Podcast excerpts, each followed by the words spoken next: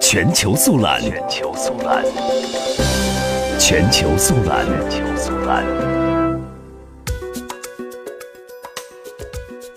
埃及南部明亚省本月26号发生恐怖袭击，一批蒙面枪手袭击了满载教徒的巴士，打死26人，打伤25人，凶手目前仍然在逃。据报道，事发时这群教徒正要前往教堂祷告。目击者说，他们分成2批巴士和1辆小货车，途中遭遇蒙面武装分子拦截，并且开枪袭击。埃及内政部发言人说，凶徒约有10人，他们分成3辆车子来到袭击现场。据了解，明亚省当地有为数不少的基督教徒社群。当地一名安全官员说，伤者已经送往附近医院救治，由于部分伤者伤势严重，死亡人数极有可能上升。国营电视台引述卫生部官员话说，死伤者中有不少儿童。据了解，埃及人口9200万，科普特基督教徒占15%到20%。